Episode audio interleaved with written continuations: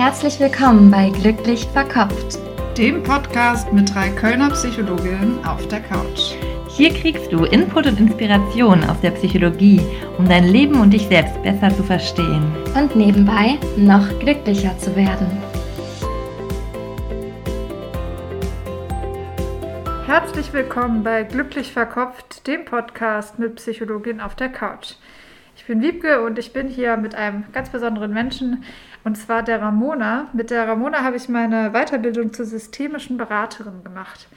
Die systemische Beratung ist ein Ansatz, der neben der Verhaltenstherapie und der Tiefenpsychologie, worüber wir ja sonst oft sprechen, ein ganz wichtiger, neuartiger, moderner Ansatz ist, der jetzt auch immer weiter verbreitet wird.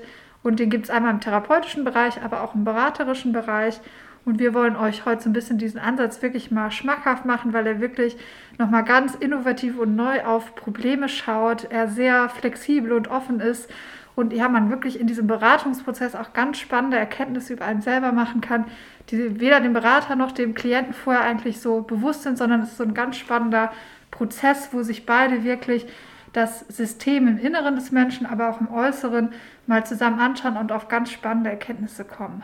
Ja, auf jeden Fall. Hallo erstmal. Ich freue mich sehr, hierbei sein zu dürfen. Ich freue mich auch, dich nochmal zu sehen. Wir haben uns ja auch schon länger nicht mehr gesehen.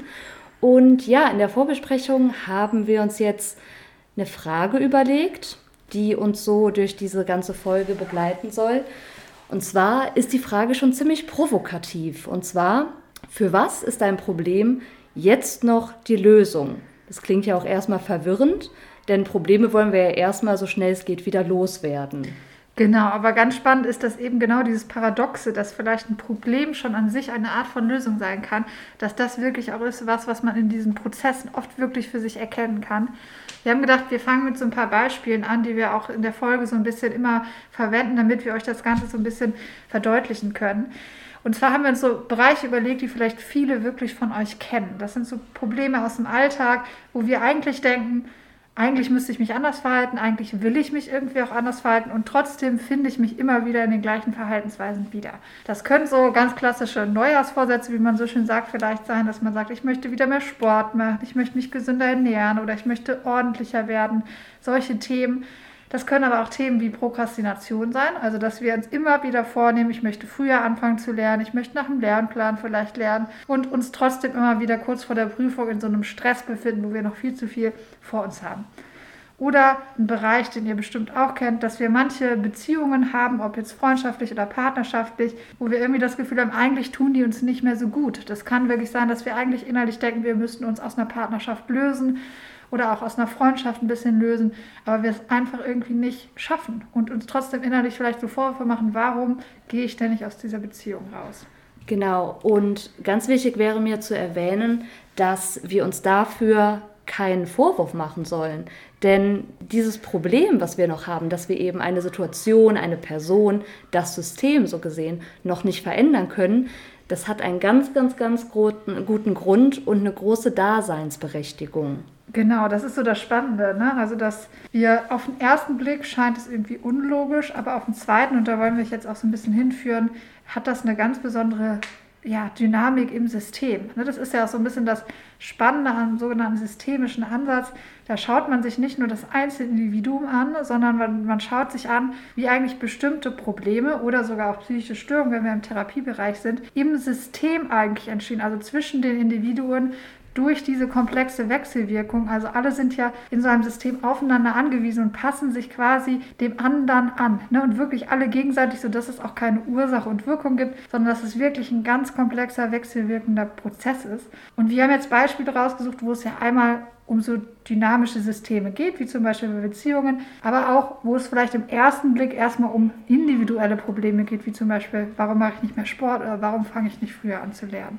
Okay, vielleicht nehmen wir mal diese Fragestellung. Wir wollen im ersten Teil euch so ein bisschen anleiten, wie ihr bei eurem eigenen Problem, das heißt, ihr könnt das einfach als Beispiele sehen und es trotzdem versuchen, auf euer eigenes Problem zu beziehen, euch erstmal daran führen ähm, wollen, wie ihr euch eigentlich selber so ein bisschen erklären könnt, warum ihr noch in diesem Problem vielleicht gefangen seid. Und danach wollen wir euch natürlich auch wieder mit ganz vielen praktischen Ansätzen erklären, wie man dann Veränderungen auch im systemischen Sinne schaffen kann. Okay, dann fangen wir vielleicht mal an mit dem Beispiel Prokrastination. Mhm. Ähm, es gibt ja so einen ganz spannenden Ansatz in der Systemik, das heißt das innere Team. Magst du da ein paar Worte zu sagen? Mhm, ja, gerne. Also das innere Team wende ich in meinen Beratungen mit meinen Klienten und Klientinnen auch sehr gerne an. Und ich wurde da auch anfangs oft schon mal ein bisschen komisch angeguckt, weil das für manche so ein bisschen schizophren klingt, das innere Team.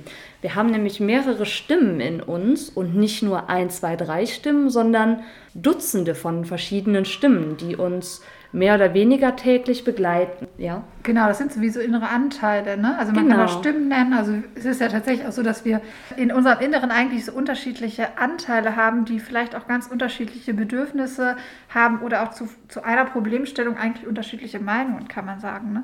Mhm. Und wenn eben ein Problem für dich entsteht und du einen Leidensdruck verspürst, dann kann man eigentlich davon ausgehen, dass die Balance in deinem inneren Team, in deiner Persönlichkeit gestört ist. Das würde dann heißen, dass manche Teammitglieder viel zu laut sind und andere, also Protagonist und Antagonist, es gibt immer zu jeder Stimme auch noch einen Gegenspieler, egal ob das jetzt positiv oder negativ besetzt ist.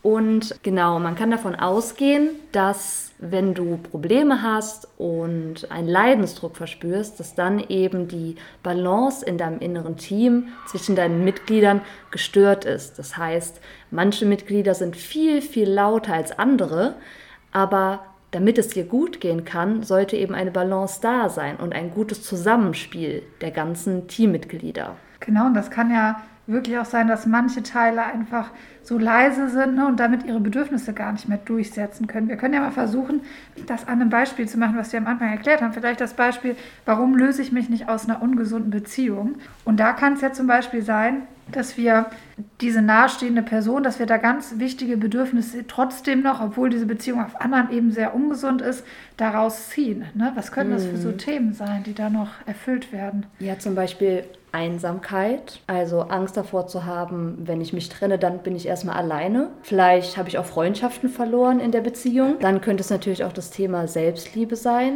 Ne? Ich kriege von meinem Partner mehr oder weniger Bestätigung, aber das ist immer noch besser als keine Bestätigung. Ja, genau, Lösung, ne? Das ja. vielleicht so das zentrale Thema ist, zu wem, wem stehe ich wirklich nah, nah und bei wem kann ich so dieses Bedürfnis nach Nähe auch erfüllen. Ne? Mhm. Also wenn wir zwar irgendwie denken, eigentlich müssen wir uns aus dieser Beziehung lösen, aber es gibt einen Anteil in uns, der eben Angst hat, dass es kein, keine andere Person gibt, die ihm wirklich so nahe steht oder eben vielleicht ihm auch spiegelt, dass man okay so ist, wie man ist, ne? Dass man geliebt wird.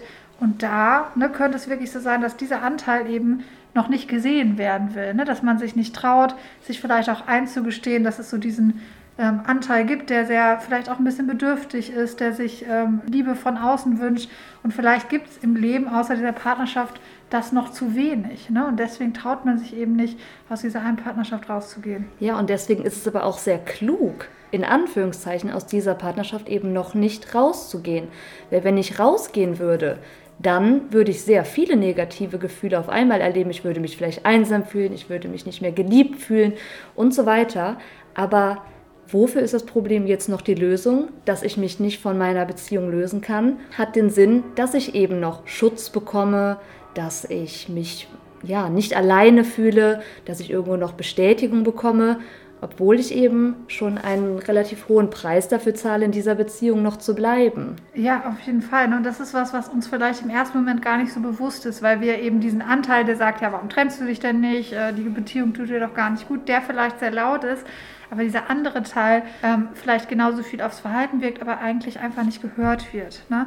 Und es kann auch wieder was ganz anderes dahinter stecken. Das ist so das Spannende. Ne? Deswegen muss man das auch wirklich im individuellen Beratungsprozess rausfinden. Es gibt da keine pauschale Antwort drauf, sondern es ist so komplex, da muss man wirklich sich die einzelnen Prozesse ganz genau anschauen. Es könnte auch sowas sein, dass da ein Mensch vor euch sitzt, der, dem es wichtig ist, wenn er eine Entscheidung trifft, dass er zu dieser Entscheidung auch stehen kann. Ne? Also es kann sein, das Problem, also das, die Beziehung ist noch die Lösung, weil noch nicht der Punkt gekommen ist, wo er eine guten Gewissens diese Entscheidung treffen kann. Ne? Vielleicht hat er, ist er zu sechzig Prozent sicher, dass er sich trennen will, aber es fehlen noch die zwanzig Prozent und vielleicht braucht er einfach noch Zeit. Also dieser Anteil, der ihm Sicherheit gibt, der, auch wenn er eine Entscheidung getroffen hat, da wirklich dahinter steht, der braucht vielleicht einfach noch ein bisschen Zeit und Bestätigung. Das könnte man vielleicht mh, die sorgfältige Stimme nennen ja. oder die korrekte Stimme, etwas wirklich zu hundert Prozent machen zu wollen. Und wenn ich mir noch nicht hundert Prozent sicher bin, dass diese Beziehung nur noch schlecht ist und ich mich trennen möchte,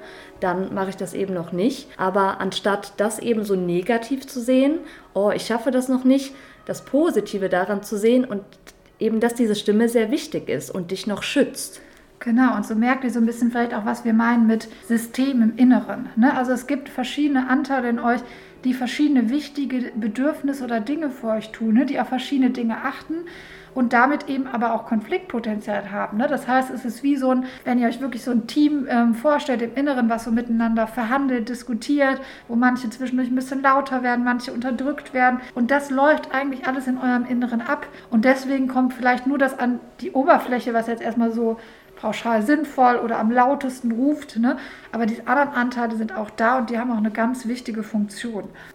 Ja, und das Spannende ist, es gibt, das ist jetzt so ein bisschen mehr das innere System, aber es gibt ja neben dem inneren System auch das äußere System. Also wir sind ja ständig mit anderen Personen zusammen, wir sind ganz stark von anderen Personen geprägt worden, von unserer Familie zum Beispiel. Das heißt, das hat auch einen ganz wichtigen Einfluss darauf, wie wir uns verhalten. Das kann bei diesem, ne, bei diesem Beispiel mit den Beziehungen auch zum Beispiel sein, dass ich es schon aus der Kindheit kenne, dass ich vielleicht so eine Art Retterposition eingenommen habe. Also vielleicht gab es in der Beziehung von den Eltern ähm, viel Streit oder vielleicht auch eine psychische Erkrankung. Ne? Und dadurch ist man in so einen Rettermodus gerutscht. Also man hat immer das Gefühl, ich muss mich um den anderen kümmern, ich muss hier aufpassen, ich muss hier die Starke sein.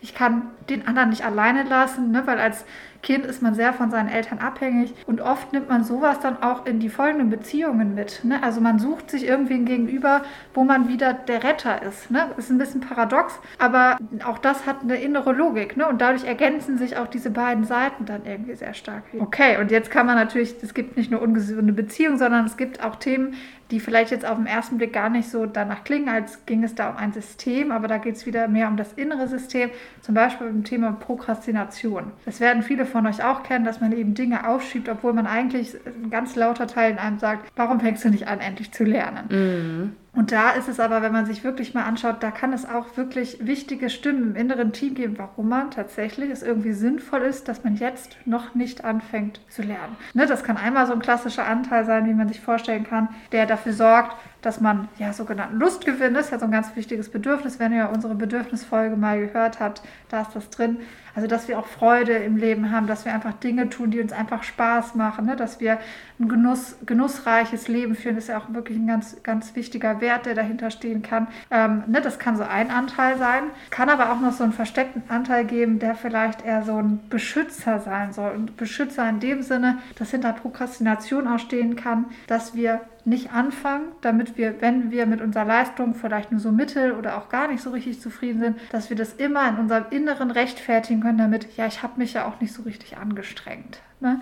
Weil wenn wir uns nicht richtig für etwas anstrengen, dann kann es auch nicht auf uns, unsere Intelligenz oder unser wirkliches Leistungsvermögen zurückgeführt werden, weil wir können ja immer noch sagen, ja, hätte ich mehr gelernt, dann würde das ganz anders aussehen.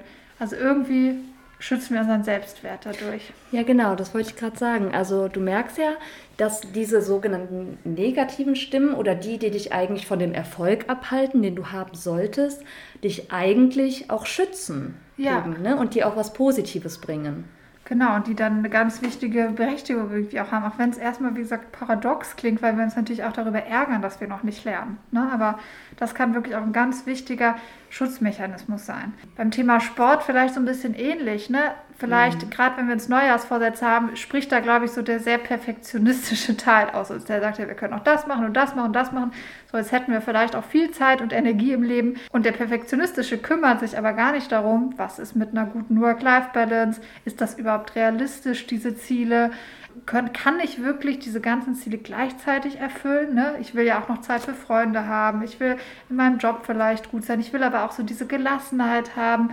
Und der Perfektionistische, der uns vielleicht auch vorwirft, ja, warum machst du nicht mehr Sport, der interessiert sich vielleicht für diese ganzen anderen Anteile gar nicht. Ne? Und diese Stimme ist wahrscheinlich auch so laut, dass eben andere fürsorglichere Stimmen gar nicht mehr zu Wort kommen oder eben nur sehr, sehr leise sind und manchmal zu Wort kommen dürfen. Ja, genau. Ne? Deswegen kann es da auch, wenn man sich wirklich mal vorstellt, vielleicht man würde diese ganzen, was der perfektionistische Anteil so jeden Tag vor den Latz knallt. Also eigentlich ist das ja wie so eine äh, innere Stimme, die den ganzen Tag kommentiert, warum, warum räumst du das denn nicht weg? Warum ähm, läufst du nicht noch ein bisschen mehr? Warum bist du nicht noch ein bisschen freundlicher? Warum hast du dich nicht da noch ein bisschen mehr angestrengt? Ne? Ihr kennt das vielleicht, man nennt das auch so ein bisschen den inneren Kritiker. Wenn wir keine Gegenstimme hätten, dann wäre unser Leben ganz schön anstrengend und letztendlich auch vielleicht nicht so genussvoll, wie es sein könnte. Ne? Oh ja, also der innere Kritiker ist schon eine sehr heftige Stimme, würde ich sagen, bei den meisten. Und äh, da eben diese positiven Gegenstimmen zu, zu haben, ist sehr wichtig, sodass dein inneres Team wieder eher in Balance kommen kann, dass du weniger Leidensdruck verspürst und ja, generell eine positive Veränderung merkst und so eben auch wieder an deine Ziele kommen kannst. Aber auch ganz wichtig, dass du dir eben keinen Vorwurf dafür machst, dass du die Sache nicht weggeräumt hast, dass du die Sportroutine nur eine Woche anstatt das ganze Jahr durchgehalten hast, sondern neugierig nachzufragen, interessant, und warum habe ich das nicht geschafft? Und dann, wenn man diese Gedanken mal zulässt, kommen auch ja, sehr logische Antworten hervor, wie zum Beispiel, ja, warum habe ich das jetzt nicht geschafft, am Mittwoch und am Donnerstag und am Freitag zum Sport zu gehen nach der Arbeit? Hm, ich könnte mir jetzt einen Vorwurf machen, aber wenn ich mir überlege, wie die ganze Situation ist, ja, vielleicht ist es auch okay gewesen, weil ich an jedem Tag zehn Stunden gearbeitet habe und vielleicht kann mein Körper dann einfach nicht mehr aufs Laufband oder joggen gehen, sondern dann ist es vielleicht genau angebracht, eine Serie zu schauen und Schokolade zu essen. Genau, ne? Also man fragt sich ja, der perfektionistische Anteil interessiert sich ja auch nicht dafür, was habe ich denn stattdessen gebraucht wirklich, ne? Ja. Sondern der denkt, ähm, man hat unendlich Energie, ne? Und da mhm. merkt ihr vielleicht schon so ein bisschen, dass eigentlich vieles, wo wir jetzt erstmal uns gar nicht so verstehen, warum tue ich das noch? Weil wir mehr so das Gefühl haben, wir können es nicht anders tun oder wir sind darin gefangen, aber wir sehen oft nicht, dass eigentlich vielleicht vieles eine unbewusste Entscheidung unseres Systems ist, was so ausgehandelt ist zwischen Preis und Gewinn. Ne? Also jedes Verhalten hat einen Preis und es hat aber auch einen Gewinn. Auch scheinbar erstmal auf, auf den ersten Blick vielleicht ja ungesundes Verhalten. Und das kann man, wie gesagt, deswegen spricht man auch in der Systemik oft vom sogenannten Indexpatient. Also man nimmt nicht nur den Patienten in den Fokus, der scheinbar das Problemverhalten hat, sondern man nennt ihn Index, Indexpatient, um zu zeigen, dass er eigentlich ein problematisches System anzeigt. Ne? Also nicht der, der einzelne ähm, scheinbare Patient verhält sich nur so, weil es im System ein Problem gibt, was nicht anders gelöst werden kann. Ne? Also da zeigt sich auch nochmal, dass auf anderen Ebenen etwas scheinbar Problematisches eine Lösung für ein System ist, was eben insgesamt nicht auf einer gesunden Balance ist. Ne? Ja, genau. Und wenn ihr eben Leidensdruck verspürt, dann ist das auf jeden Fall ein Zeichen für eine Art Störung im System. Also im System haben sich gewisse Dynamiken eingespielt, die einfach nicht gesund sind oder nicht mehr förderlich sind. Blockaden, ihr könnt euch hilflos fühlen und so weiter. Das sind ganz, ganz viele verschiedene Symptome, sagt man, die da im System auftreten können. Genau, und das zeigt so ein bisschen, dass es vielleicht irgendwie im Moment noch so als beste Lösung des Systems da ist, aber dass eben gerade in der Beratung es eben auch darum geht, wirklich das System nochmal neu zu organisieren, indem zum Beispiel der Berater ähm, ja, mit dem Klienten gemeinsam erarbeitet, was der Klient zum Beispiel anders machen könnte. Weil das Spannende ist, wenn sich einer im System verändert, dann muss sich das System automatisch verändern. Ne? Das könnt ihr euch mhm. vielleicht vergleichen mit Ökosystem. Wenn wir da eine Tierart oder eine Pflanzenart rausnehmen, da die alle so stark wechselwirken, können sich nicht die anderen genauso verhalten oder jetzt bei Tierarten verbreiten, ne, wie es vorher da war. Ne? Weil die einen sind Fressfeinde von den anderen oder die anderen leben den Lebensraum von dem anderen ein. Und so ist es genauso eigentlich, wenn sich einer zum Beispiel in einer Beziehung entscheidet, ich verändere jetzt mein Verhalten, mhm. dann muss der andere sich mit verändern. Das Spannende ist, wie das genau passiert. Also dass man kann nicht so genau vorhersagen, ähm, was genau der andere, wie der darauf reagieren wird. Ne? Weil ihr habt das vielleicht, wird es auch am inneren Team schon deutlich, diese Prozesse sind so komplex, ne, dass wir sie oft selber gar nicht so genau nachvollziehen können. Und da gibt es so viele innere Anteile. Und wie dann diese neue Organisation des individuellen Systems oder auch des Außensystems sein wird, das kann, ist selbst für den Berater auch so eine Wundertüte. Aber wenn es eben einen großen Leidensdruck gibt, dann lohnt es sich eben zu sagen, okay, ich verändere etwas und schaue, ob das neue System dann auf einem gesünderen Niveau funktioniert. Genau. Was mir noch wichtig ist zu erwähnen, ist, dass es gibt kein Problem, was zu groß ist oder zu klein ist, um in eine Beratung zu kommen. Besonders nicht zu klein ist. Viele denken vielleicht, oh, oder eben Beratung und Therapie. Viele denken, oh nee, ja, ich habe dieses Problem, aber ah, das ist ja nicht groß genug, um eine Therapie zu machen oder um mal eine Beratung zu machen für ein paar Sitzungen. Nee, das ist doch ist viel zu klein. Aber jedes noch so kleines Problem hat einen ganz großen, ähm, vielfältigen Hintergrund. Und wenn wir das alles mal reflektieren, dann wissen wir eben viel mehr über uns selbst. Wir lernen die Systeme viel besser kennen. Und das ist ja auch eines der Ziele der systemischen Beratung. Ja, das ist oft echt spannend, ne? Dass man mit so einem scheinbar wirklich alltäglichen Problem so ganz zentrale Glaubenssätze für sich auch wirklich erkennt. Mhm. Ne? Und so Prozesse, die man oft auch in, in größeren Problemen, bei größeren Problemen vielleicht wieder kennt, dass die sich oft auch wirklich so im Kleinen auch schon zeigen. Ne? Mhm. Okay, vielleicht um den ersten Teil jetzt schon mal abzuschließen, vielleicht macht ihr euch einfach jetzt nochmal Gedanken, um wirklich ja bei eurem individuellen Problem euch zu überlegen, was sind Stimmen in eurem inneren Team? Ne? Vielleicht auch Stimmen, die ihr noch nicht hört. Was könnte Preis und Gewinn sein von dem Verhalten, was ihr im Moment noch zeigt? Gibt es Leute äh, im Außen, die in dieses Systemverhalten von euch vielleicht reinwirken? Ne? Und dann vielleicht als abschließende Frage, das ist auch eine ganz bekannte systemische Frage, könnt ihr euch wirklich mal bewusst wirklich fragen, warum möchtet ihr euer Problem im Moment noch behalten? Ist auch ein bisschen provokativ, ne? Ja. Merkt man schon. Ne? So, das ist auch dieses Möchten ist so ein bisschen, als würde man sich dafür entscheiden, obwohl der mhm. Kritiker sagt, ja, nee, eigentlich bin ich dafür, das Problem abzuschaffen. Genau, ne? Das klingt ja erstmal total unlogisch. Natürlich wollen wir die Probleme so schnell es geht loswerden, aber wir beide behaupten, das Problem hat auf jeden Fall einen guten Grund, da zu sein. Und ja, der systemische Ansatz sagt außerdem, dass wir... Also es gibt nie hundert Prozent. Es gibt eine Balance, aber nicht hundert Prozent. Und demnach wollen wir auch das Problem gar nicht hundert Prozent loswerden. Ja. Ist eine sehr provokante These, aber na, genau, stehe ich hinter. Auf jeden Fall. Ne? Passt ja auch so ein bisschen zu dem, warum sich Störungen selbst im System ähm, ne, da sind. Auch wo man jetzt erstmal denkt, ja okay, dann scheint ja, ähm, scheint ja irgendwas falsch zu laufen. Ja, aber vielleicht ist es trotzdem noch die bestmögliche Lösung, die im Moment mit den Ressourcen und mit den verschiedenen Teilen von den einzelnen Personen, die möglich ist. Ne? Und so kann mhm. man auch auf sein eigenes Problem ein bisschen schauen. Ne? Es gibt dann ja irgendwie auch die Selbstwirksamkeit zurück. Ne? Wenn man so yeah. fragt, warum möchte ich mein Problem noch behalten, hört sich das anders an, halt, warum bin ich mein Problem eigentlich noch nicht losgeworden? Ja, ne? Eben, raus aus so einer kritischen Haltung sich selbst gegenüber, raus aus einer, ich würde schon fast sagen, Opferhaltung. Ja.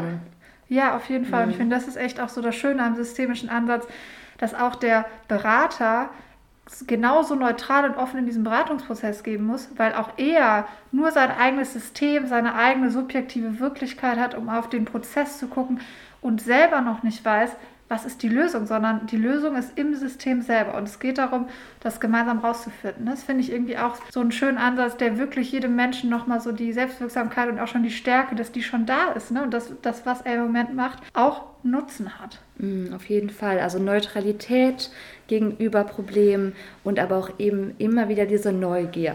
Nicht zu denken, ah, jetzt weiß ich, was das Problem ist. Oder zu versuchen, an diesem Problem dann zu arbeiten, sondern immer wieder zu fragen. Also nach dem System zu fragen. Wie ist es dazu gekommen? Nicht was, sondern wie. Was hält das System auch aufrecht? Ja, genau. Das kann man dann auch, indem man verschiedene Sichtweisen sich nochmal anschaut. Ne? Also zum Beispiel, es gibt so bekannte zirkuläre Fragen, wo man fragt, wie glaubst du denn, wirkt das auf deine Mutter oder deinen Partner, wenn du dich so und so verhältst? Ne?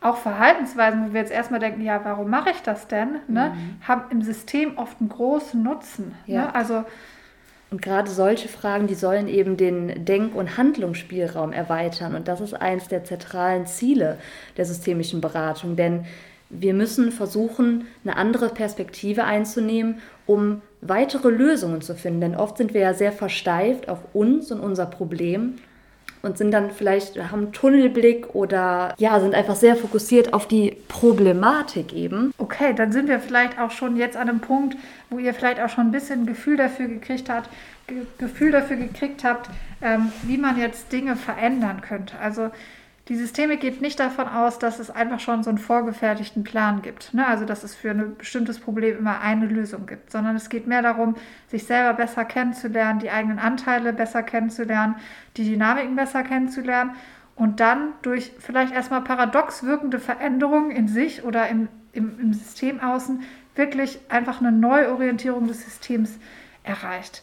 Und wir versuchen erstmal vielleicht bei den Beispielen, die wir schon euch so ein bisschen erklärt haben, ähm, euch da so ein bisschen anzuleiten. Also ich glaube, das Erste ist, dass ihr euch euer inneres System vielleicht mal wirklich neutral anschaut. Also wie so ein neugieriger Beobachter einfach mal die ganzen inneren Stimmen mal hört. Ihr könnt es auch so auf Karten schreiben, das machen wir in der Beratung auch gerne, dass wir den ganzen Anteilen so Namen geben, zum Beispiel der Faulenzer oder der Ängstliche oder der Perfektionist, der Kritiker, ne? Also da könnt ihr wirklich äh, fantasiefreien Lauf lassen und dass ihr die mal einzeln auf Karten schreibt und dann vielleicht sogar sowas wie sortiert, ne? Also ihr könnt mhm. die lauten Stimmen zum Beispiel nach oben sortieren, die leisen eher nach unten. Vielleicht gibt es auch einen Teil, der so gar nicht gehört werden will, der so ein bisschen eingesperrt ist. Ja, genau. Und noch ein Tipp, wie ihr so viele Mitglieder wie möglich identifizieren könnt, ähm, dass ihr eben auf Protagonist und Antagonist schaut. Immer gucken, ja, was gibt es denn für einen Gegenspieler? Wenn ihr jetzt zum Beispiel den Faulpelz oder den Faulenzer als innere Stimme habt, zu gucken, ah ja, habe ich denn hier schon den Gegenspieler?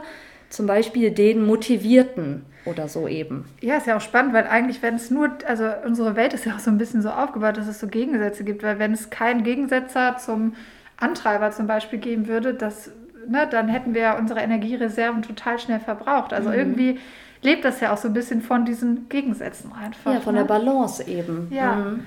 ja. Und genau zum Thema Balance, oft ist es ja so, dass man, wenn man sich in so starken Ambivalenzen wiederfindet, ne, also ihr merkt vielleicht, erstens gibt es einfach verschiedene Bedürfnisse und es geht darum, kontinuierlich darum, eigentlich diesen Diskurs, den inneren mhm. Diskurs aufrechtzuerhalten. Aber manchmal kann es auch hilfreich sein, ab einem gewissen Punkt sowas wie einen Teamchef zu etablieren. Also jemanden, der so ein bisschen entscheidet, wer redet jetzt laut, wann muss jemand ein bisschen leiser sein, wie koordiniere ich die Stimmen. Zum Beispiel der gegen den Kritiker auch mal sagt, jetzt, jetzt reicht es aber mal. Ne? Du hast jetzt, du bist so genug zu Wort gekommen, wir haben ja jetzt alle Stimmen gehört, du kannst jetzt mal wieder ein bisschen leiser sein. Ne? Also der so ein bisschen den Druck vielleicht aus dem System nimmt. Ne? Und alle Mitglieder dürfen aber zu Wort kommen. Alle dürfen sich selbst offenbaren und sagen, was sie zurzeit denken, fühlen, was sie gerne hätten in dieser Situation. Und ähm, ja, diese alle eben zu Wort kommen lassen. Die dürfen sich auch streiten. Die dürfen sich auch laut ja. streiten. Es kann auch alles was länger dauern. Aber danach ist es wichtig, zu verhandeln, wenn sich alle geäußert haben. Also zu einem Art, ja, zu einer Art Kompromiss zu kommen. Ja, und dieser Kompromiss heißt ja auch so ein bisschen, wir können das ja mal an dem Beispiel machen, dass man sich eigentlich anschaut, was brauchen die Anteile, damit sie ein bisschen ruhiger werden können. Das sind ja eigentlich wichtige Bedürfnisse hinter jedem Anteil. Und wenn wir vielleicht nochmal auf das Thema Sport zu sprechen kommen. Ne? Also wenn ich mir irgendwie, äh, dieser Kritiker sagt ständig, warum machst du nicht mehr Sport? Und es gibt bestimmt auch einen Anteil, der will einfach gesund leben. Es gibt einen Anteil, der hat auch Freude daran. Und mhm. irgendwie merken wir trotzdem, ja. wir fangen gar nicht so richtig an. Oder so ein sehr fürsorglicher Anteil, der ist ja auch in uns. Vielleicht ein bisschen leiser, bei manchen was lauter. Ja, ne? Und da könnte vielleicht sogar für den Fürsorglichen, vielleicht wünscht er sich, dass es eine andere Sportart ist. Also, dass wir jetzt irgendwas aussuchen, was so ein bisschen ruhig, angenehm ist. Ne? Also, es gibt ja so berühmte Fitnessvideos, da versuche ich auch, mich dazu zu motivieren. Ich sage euch, es funktioniert nicht richtig. Zum Beispiel einfach mal zu sagen, vielleicht ist Yoga mit einer schönen Musik irgendwie was, worüber ich mich eher zu motivieren kann, mhm. weil so ein bisschen der Genussvolle und der Ehrgeizige da eine gute Kompromisslösung gefunden haben. Ja, genau, zum Beispiel. Oder eben, die Teammitglieder einigen sich, dass Ähm, der Perfektionist, der darf jetzt ähm, ein bisschen leiser werden und der Faule darf ein bisschen lauter werden für die nächsten paar Wochen, bis es vielleicht auf der Arbeit wieder weniger stressig ist und dann eben auch mehr Zeit und mehr Energie da ist, um dann wieder Sport zu machen. Ja, finde ich auch ein total schönes Beispiel, ne? Weil, dass man wirklich mit dem Perfektionist auch so ein bisschen verhandelt. Also es ist ja mhm. auch nicht so, dass wir den nur loswerden wollen, der treibt uns ja auch an. Auf ne? jeden Fall. Und Sport ist natürlich auch total wichtig für die Gesundheit. Aber zu sagen, okay, dem Teil, der auch vielleicht so der Genussteil und der auch vielleicht für unsere Work-Life-Balance sorgt oder der auch andere Ziele einfach im Kopf hat, die ja auch erreicht werden wollen, dass man wirklich sagt, okay, ja, drei Wochen oder so kümmere ich mich jetzt um meine sportliche Seite oder eben ich warte noch fünf Wochen, bis die anstrengende Arbeit zu Ende ist und dass ja. man so wirklich auch ja, seine Energien gut teilen kann. Ja. Ne? Jeder Anteil, egal ob der für dich selbst erstmal positiv oder negativ besetzt ist, der Faule klingt ja natürlich offensichtlich erstmal negativ. Der Perfektionist, hm, ja, würden die meisten wahrscheinlich sagen, ja, ist auch eher negativ. Aber egal wie, ob die negativ oder, oder nee, egal wie negativ besetzt die sind, Auch die wollen eben alle irgendwo für dich sorgen. Die sind ganz, ganz wichtig für dich. Es ist eher eine Frage der Dosierung, sag ich mal. Ja. Ne? Wie laut sollen die Stimmen sein? Genau, und ihr merkt schon, dass man in diesen Verhandlungsprozess, ne, und in diese scheinbaren, das sind ja ne, Lösungen, wo man vielleicht am Anfang gar nicht so drüber nachgedacht hat, weil man eben vielleicht noch Teile in sich unterdrückt. Also der Perfektionist schreit zwar ganz laut, aber eigentlich will man den, der auch andere Ziele im Kopf hat und der einfach Entspannung, Gelassenheit im Leben möchte, den möchte man nicht hören. Ne? Und dadurch ist auch kein, keine Kompromisslösung mehr möglich. Ne? Nee, genau. Und das Gleiche kann man vielleicht nochmal auf das Beispiel so, wenn man sich in, ja, sich irgendwie trennen will, also es gibt einen Anteil in einem, der ganz schrei- laut schreit, du, du müsstest dich trennen, das wäre das Beste für dich, ne? Mhm. Vielleicht gibt es aber noch so diesen Anteil, den wir nicht hören wollen, der eben wirklich Angst hat, allein zu sein, der Angst hat, die Nähe zu verlieren oder auch vielleicht die Bestätigung durch den Partner. Mhm. Und die wirklich mal sprechen zu lassen, ne? Und nicht so, vielleicht mit so einem Glaubenssatz, du darfst nicht schwach sein, jetzt reiß dich mal zusammen, ne? Damit auch so ein bisschen mhm. ruhig zu stellen. Genau, eben wie ich sagte, nicht immer so kritisch sein mit sich selbst, sondern neugierig nachfragen. Aha, und warum ist das so? Spannend. Ja, weil auch dann könnte man sie erst erfüllen, die Bedürfnisse. Ne? Vielleicht ging es darum, wirklich noch mit anderen Menschen zu sprechen, ne? Sich denen auch dann nahe zu fühlen. Also diesen Trennungsprozess vielleicht noch mit anderen, andere mehr zu integrieren da drin. Vielleicht sich auch eine Beratung zu holen, das ist auch so, glaube ich, so ein Thema, womit man super in eine Beratung gehen kann, mm. wenn es so um zentrale Entscheidungen im Leben ja. geht. Ne, vielleicht gibt es diesen Anteil, der einfach noch zu unsicher ist, ne? So dieses, weil es ist ja einfach eine wichtige Entscheidung im Leben, der noch ein bisschen Zeit braucht, der vielleicht noch Beratung braucht, mm. dass man dem auch ein bisschen Futter gibt und sagt, ja, du darfst auch da sein und du mm. hast auch deinen guten Grund, weil in anderen Entscheidungen, du, ne, man braucht ja auch, man muss Entscheidungen, gerade wenn sie so wichtig sind, trifft man sie auch gerne mit einer gewissen Sicherheit. Ne? Ja, ja, genau. Okay, dann gibt es noch, da haben wir vielleicht gerade, wo das auch schon so ein bisschen deutlich, also in der Systemik fragen wir ja oft, wofür ist das Problem eigentlich schon die Lösung? Und da gibt es auch einen Begriff für, ähm, das heißt, das ist das Reframing. Also da geht es eigentlich darum, Dinge umzudeuten, aus einem mhm. anderen Blickwinkel zu sehen und ihnen dann eben auch eine, einem scheinbaren Problemverhalten etwas ganz Positives abzugewinnen. Mhm. Da fällt mir so spontan zum Beispiel so eine Charaktereigenschaft ein, das kennen, glaube ich, viele, nicht gut Nein sagen können. So, und das, ja, das kann man natürlich sehr negativ betrachten. Oh, das ist total schlecht für mich, weil ich halte mir so viel Arbeit auf, ich habe dadurch nur Stress, mir geht es damit nicht gut, ähm, ich ärgere mich dann auch, dass ich vielleicht ähm, zu nett war, zu... ja, zu großzügig oder was auch immer, aber eben anstatt sich dafür zu kritisieren, neugierig nachfragen, aha, und warum ist das so? Und dann kann man diesem sogenannten negativen Charakterzug oder dem Verhalten auch was Positives abgewinnen. Zum Beispiel könnte es ja so sein, dass wenn ich auf der Arbeit auch sehr großzügig bin und mir aber leider zu viel Arbeit aufhalsen lasse, ist aber das Positive daran, dass ich bei meinen Kollegen ganz toll dastehe. Ich gelte als sehr kompetent, vielleicht bekomme ich irgendwann sogar mal eine Gehaltserhöhung, vielleicht, wenn ich aufsteigen möchte, kriege ich diesen Job angeboten. Ne? In Freundschaften wäre es dann so, ich gelte als sehr, sehr gute Freundin und weil ich so großzügig bin, werden die anderen hoffentlich genauso großzügig zu mir sein. Ja, spannendes Beispiel. Ne? Das zeigt, dass ein bestimmtes Verhalten auch je nach Kontext, also in welchem System ich mich bewege, zum Beispiel im eher unter Vorgesetzten oder eher unter Kollegen oder in Freundschaften, mhm. dass das auch wirklich ganz unterschiedlich bewertet werden kann. Ne? Ja, ja. Und ich finde auch, wenn man vielleicht nochmal das Thema, warum trenne ich mich noch nicht, ich finde da so dieser Anteil, der dafür sorgt, dass wir eine sichere Entscheidung treffen, ne? Wenn wir den einfach anders herausarbeiten, also dass wir sagen, okay, ich trenne mich jetzt noch nicht, aber wahrscheinlich werde ich mich in Zukunft trennen. Und wenn ich mich dann trenne, dann werde ich mich auch gut mit der Entscheidung fühlen. Und deswegen lasse ich mir Zeit. Ne? Mhm. Ich finde, das setzt so dieses, warum schaffst du es noch nicht, dich zu trennen, was so der Kritiker vielleicht sagt, in eine ganz andere Wertschätzung und arbeitet mhm. eher heraus, dass man ähm, ja, sorgfältige Entscheidungen trifft, dass man mhm. vielleicht auch gesunde Entscheidungen trifft und dass man dann auch hinter der Entscheidung ja. steht. Und auch, dass du eben ein offener, toleranter Mensch bist, ne? Sogar fürsorglich, optimistisch vielleicht, glaubst an das Gute im Menschen, glaubst an die Beziehung, das kann vielleicht doch noch werden. Ja, ne? Dass man auch sagt, okay, jeder darf in der Beziehung Fehler machen, man hat mhm. ja immer so Phasen, wo, kennt man ja von sich selber auch, mhm. wo man einfach nicht so sein kann, wie man das gerne möchte. Ja. Und dass man sagt, ich stehe das mal, gestehe das meinem Partner auch zu und mhm. ähm, gibt dem noch Zeit. Ne? Mhm. Ein Antagonist dazu wäre zum Beispiel im inneren Team wahrscheinlich die oder der Impulsive. dann, ne? Eben vielleicht in einem Streit direkt Schluss zu machen, das wäre, würde ja gar nicht zusammenpassen. Ja, ne? Und das heißt ja auch vielleicht, dadurch, dass ihr euch Zeit lasst, dass dieser impulsive Teil eben nicht so euer Leben kontrolliert, sondern dass ihr da wirklich ganz bewusst den Dingen Raum gibt, ne? Und Zeit gibt. Mhm. Ne? Und ich finde, das ist wirklich bei vielen Verhaltensweisen, auch mit dem Thema Sport könnte man das machen. Also ihr könnt auch sagen, was mache ich denn in der Zeit stattdessen? Also dann könnt ihr sagen, ich bin eine gute Freundin, die immer für meine Freunde da ist. Ich bin ein sehr sozialer Mensch, der viel und gerne Zeit mit Freunden verbringt. Ich bin vielleicht in meinem Job sehr erfolgreich, ne? Also dass ihr das stattdessen, und wir alle haben ja nur vierundzwanzig Stunden am Tag, also ihr entscheidet euch vielleicht nicht gegen den Sport, sondern für etwas anderes, ne? Ganz genau, ja. Mhm. Und so kann man auch, finde ich, das beim Beispiel Sport, ne, gibt es viele Dinge, wo man das Verhalten wieder positiv sehen kann.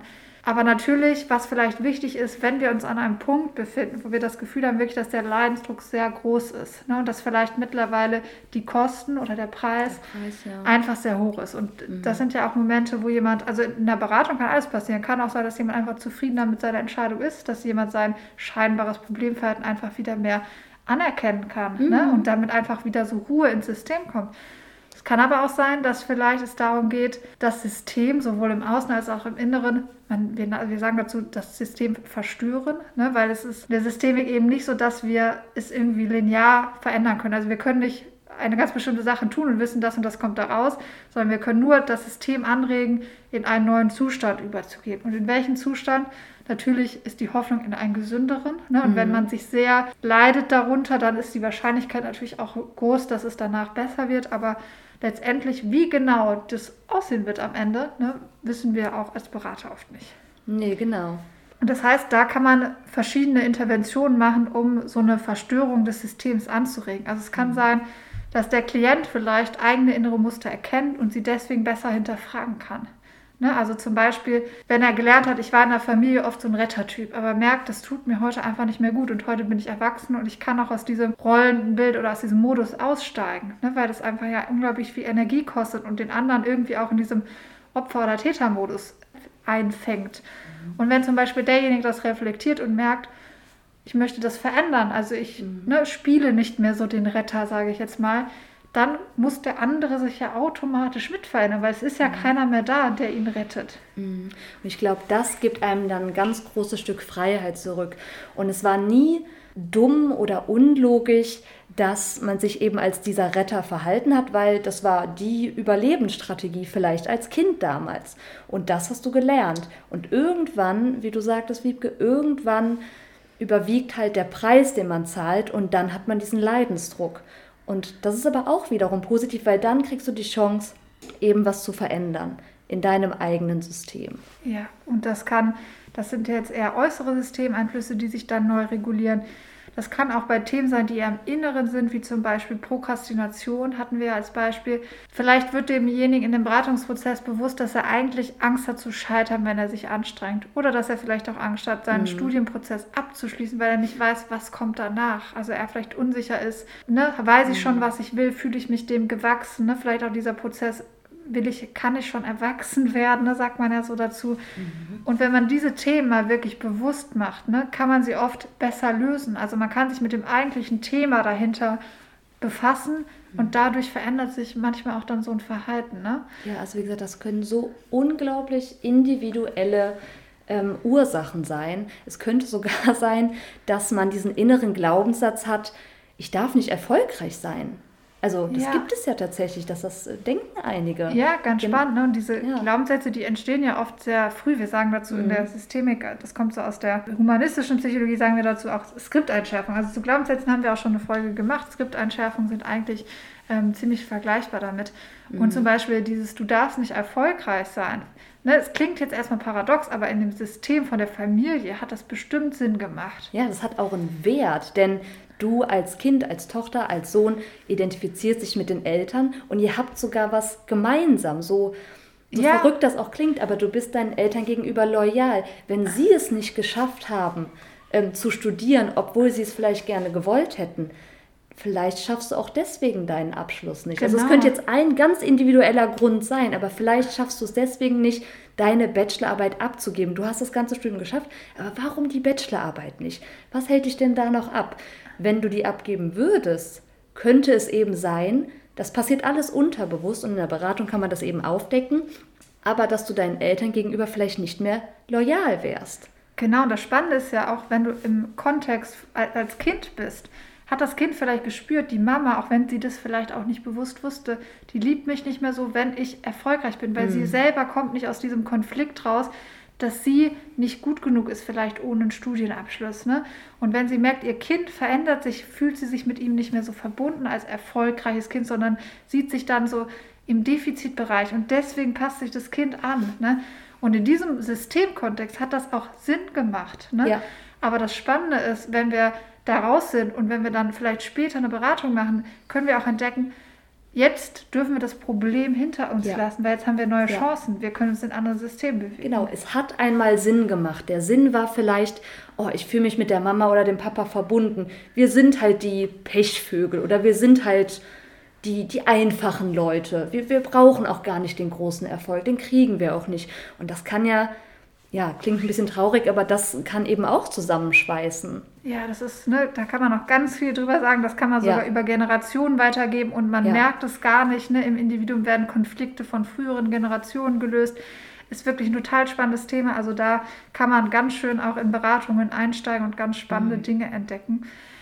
Okay, ich würde sagen, wir haben ganz viele euch versucht näher zu bringen. Vielleicht konntet ihr das auch auf euer individuelles Problem anwenden. Ne? Wie gesagt, die Systemik ist ja, hat ganz viel mit sich Fragen stellen zu tun, mit neuen Perspektiven, mit neuen Perspektiven auf ein scheinbares Problem zu gucken, einfach auch Dinge mal auszuprobieren und offen dafür zu sein, was verändert sich denn eigentlich? Ne? Und das könnt ihr auch, wenn ihr sagt, jetzt Lust bekommen habt, doch, ich möchte mal bei einem kleinen Problem anfangen, weil ich merke, der Leidensdruck ist eigentlich schon zu groß.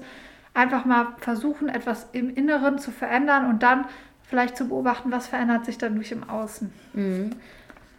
Ja, und dann wird sich wahrscheinlich auch im äußeren System, egal ob eben bei den Eltern, in Freundschaften, in eurer Partnerschaft, wird sich auf jeden Fall etwas verändern. Und wenn es nur minimal ist. Ja. Okay, dann fasse ich nochmal kurz zusammen, damit ihr nochmal einen Überblick bekommt. Also wir sind gestartet mit der Frage, für was ist mein Problem, jetzt noch die Lösung. Wir haben das zum Beispiel Prokrastination, Sport oder auch bei ungesunden Beziehungen gemacht und wir haben rausgearbeitet, dass es in unserem Inneren ein sogenanntes inneres Team gibt, wo ganz viele verschiedene Anteile sind, die eben verschiedene Bedürfnisse haben. Und wenn wir noch das Gefühl haben, wir sind in diesem Problemverhalten gefangen, dann wird es Teile im inneren Team geben, die noch nicht richtig zu Wort kommen und dessen Bedürfnisse eben noch nicht erfüllt sind. Und dann geht es darum, sich das mal wirklich anzuschauen von allen Perspektiven und auch vielleicht das äußere System in den Blick zu nehmen. Also wie führen meine Beziehungsmuster auch dazu, dass ich mich in dieser Beziehung nicht irgendwie nicht anders verhalten kann. Und dann mal zu gucken, okay, sich wirklich ehrlich die Frage zu stellen, warum möchte ich mein Problem jetzt noch behalten? Wenn ihr dann an den Punkt kommt, okay, das ist was, dann möchte ich was verändern. Vielleicht sind das alte Systemregeln, die ihr heute gar nicht mehr braucht. Und ihr habt irgendwie den Mut und sagt, ich möchte an diesem Problem, da lohnt es sich. Ein anderes Problem könnt ihr jetzt vielleicht auch schon guten Gewissens behalten und freut euch, dass der, die leise Stimme nicht aufgegeben habt. Aber wenn es was gibt, okay, das möchte ich doch verändern, könnt ihr euch wirklich mal die einzelnen Teammitglieder auf Namen schreiben und wirklich auch die leisen Stimmen mal hören. Dann könnt ihr vielleicht aushandeln, wie ihr wirklich die verschiedenen Bedürfnisse im System erfüllen könnt, ob sowas ist wie Nähe bei anderen sozialen Beziehungen zu finden oder vielleicht mal den Perfektionismus runterzuschrauben, zu sagen, ich bin auch gut genug, ohne dass ich perfekte Leistung bringe. Vielleicht könnt ihr euch dann auch besser auf, Vorbe- auf Prüfungen vorbereiten. Oder ihr sagt, okay, Sport ist ein Thema, das werde ich noch in Angriff nehmen, aber erst nachdem ich das auf der Arbeit gelöst habe, ne? Also dass ihr wirklich mal in so einen Aushandlungsprozess geht mhm. und dass ihr vielleicht aber auch Probleme, die scheinbar Probleme sind, wirklich erstmal wertschätzt und sagt, okay, das hat einen ganz wichtigen Grund, das ist ein ganz schöner Anteil von mir, ähm, das hat in anderen Beziehungen ganz großen Nutzen und vielleicht auch, dass ich diese Entscheidung nicht treffe, ist etwas ganz Wichtiges. Vielleicht ist jetzt einfach noch nicht der richtige Zeitpunkt dafür. Okay, das glaube ich ist eine Zusammenfassung, da fehlt noch was. Mhm. Nee, ich denke nicht. Okay, dann kommen wir zum Abschluss. Ihr kennt das ja schon von uns. Wir fragen am Ende immer nach dem sogenannten Glücksmoment der Woche. Und ähm, da frage ich heute mal die Ramona, was war denn dein Glücksmoment der Woche? Mein Glücksmoment der Woche? Ähm, ich war vor ein paar Tagen tatsächlich zum ersten Mal in Köln-Zündorf. Ja, das wurde mir empfohlen. sieben Zündorf oder genau, so? Genau, mit der sieben. Ja, ich bin, ich fahre fast nie mit der sieben und das ist eine Endhaltestelle. Das wurde mir von einer Freundin empfohlen. Das ist wie so ein kleiner Kurort, kann man sagen. Also eine von Kölns versteckten kleinen Perlen. Das hat mich echt beeindruckt. Das war richtig nett. Sehr schön, ja. Das hört sich echt gut an. Ja, man muss und ja auch in Lockdown-Zeiten äh, immer so kleine Ausflüge für sich finden, damit man ja noch immer was Neues sieht und ein bisschen Abwechslung hat. Ja, ne? Ja, auf jeden Fall. Alles ausreizen. Ja, bei mir war es so, ich ähm, habe eine große Wanderung gemacht in ähm, Bayern und konnte auf einen wirklich relativ hohen Berg steigen, wo wow. oben auch äh, Schnee war. Und es war am Anfang des Aufstiegs, habe ich wirklich so gedacht, ich schaff's nicht. Ich war wirklich mm. so, boah, ich äh, verrecke hier schon auf den ersten Metern.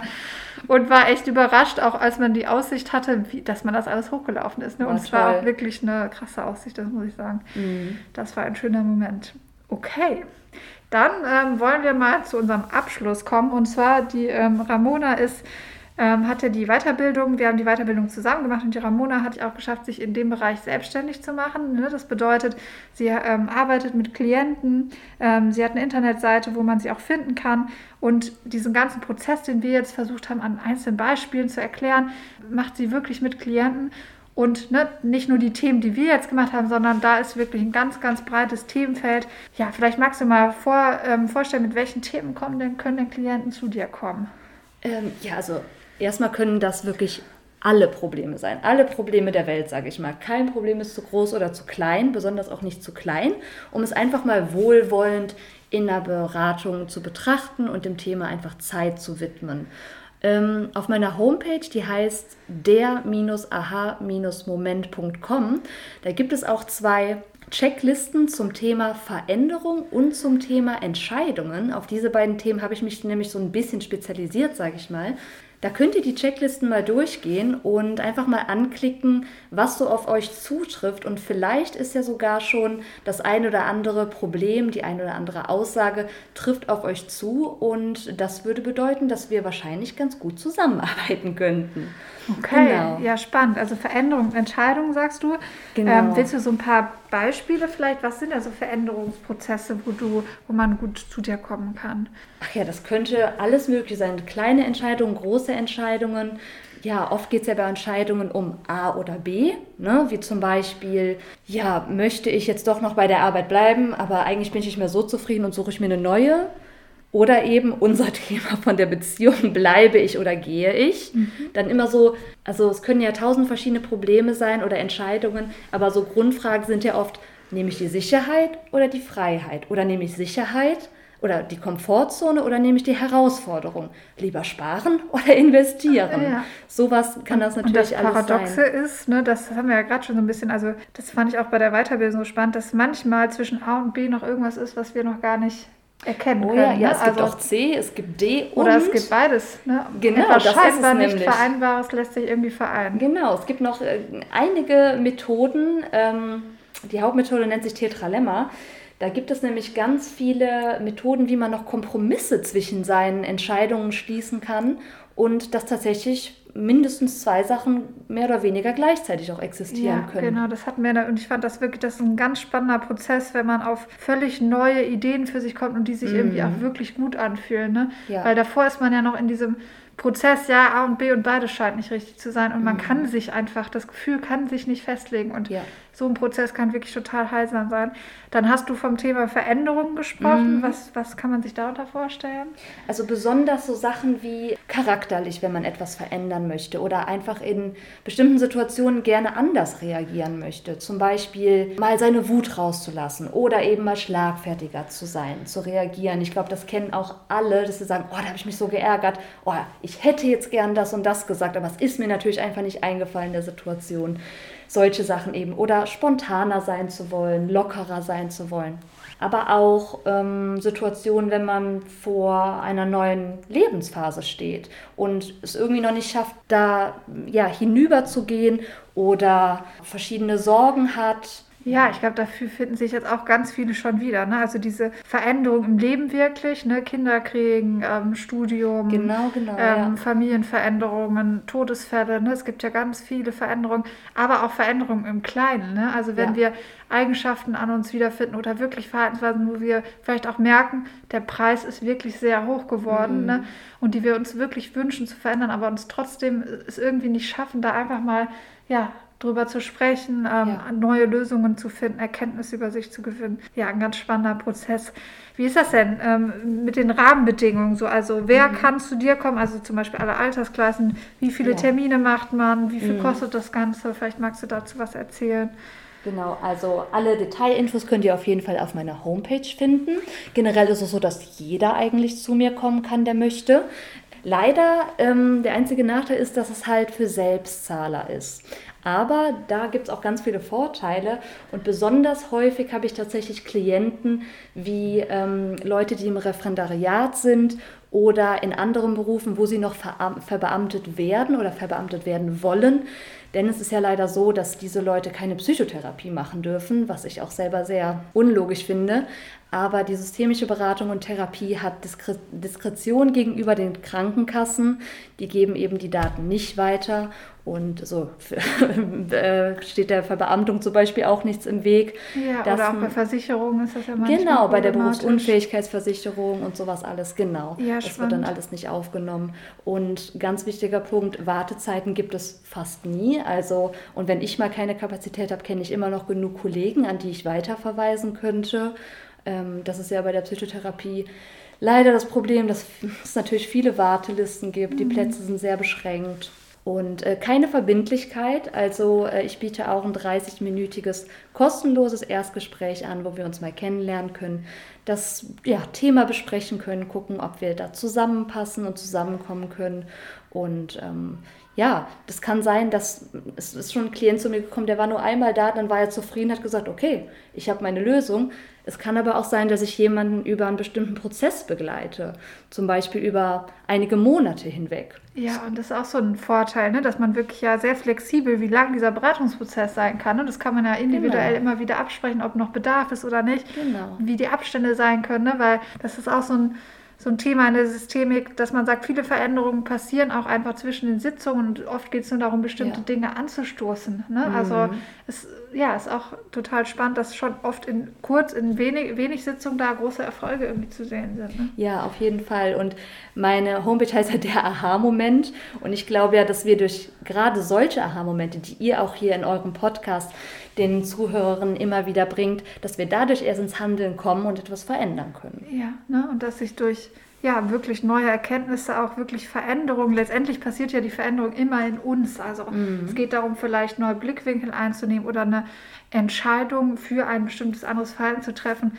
Und dann sind wir selber ja auch in der Lage, unser inneres System ist in der Lage, ja, sich neu zu regulieren. Ne? Da glauben wir als Systemiker, glaube ich, auch sehr an so die Selbstheilungskräfte, an die Selbstwirksamkeit und dabei begleiten wir dann einfach. Okay, dann freue ich mich sehr, dass du heute da warst. Ich fand es total spannend, nochmal über die ganzen Themen zu reden. Ne? Ich mache ja meine Arbeit auch viel Verhaltenstherapie und mich gefreut, das auch nochmal alles so aufleben zu lassen und ja, zu reflektieren. Und ja, ich finde es total spannend, sich damit auch nochmal zu beschäftigen und habe mich sehr gefreut, dass du heute dabei warst und ja, vielleicht kommst du nochmal wieder, können wir ja mal ja, schauen. Ja, sehr gerne. Also vielen Dank, auch, vielen Dank auch, dass ich dabei sein konnte. Ich fand es auch sehr interessant und wäre auf jeden Fall nochmal gerne bei einer Folge mit am Start. Sehr schön. Dann wünschen wir euch noch eine ganz schöne Woche. Bis bald und macht's gut. Macht's gut. Tschüss.